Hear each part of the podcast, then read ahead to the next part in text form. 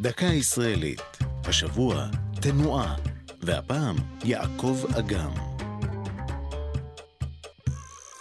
בחודש יולי, שנת 86, הוצבה בלב כיכר דיזנגוף בתל אביב מזרקה אימתנית, יורקת אש ומים. פסל הענק, המכונה המזרקה של אגם, סבב על צירו, החליף צבעים וירק לגובה אש ומים לצלילי מוזיקה קלאסית. מאז הפך לאחד מסמלי העיר העברית הראשונה, אך במקביל היה לאחת היצירות הסביבתיות השנויות במחלוקת בארץ.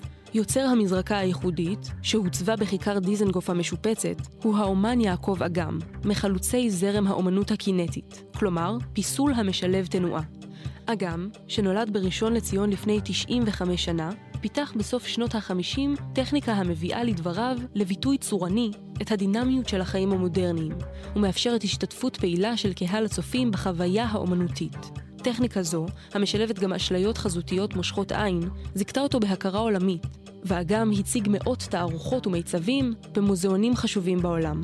בארץ מוצגות עבודותיו ברחבת הכותל המערבי, בבית הנשיא וברחבת הכניסה למוזיאון תל אביב. בשנת 2017 נחנך בעיר הולדתו, ראשון לציון, מוזיאון המוקדש כולו ליצירתו. זו הייתה דקה ישראלית על תנועה ויעקב אגם. כתבה נעמי קנטור יצחייק. ייעוץ רותי דירקטור. הפיקה פרח בר גולדפרב.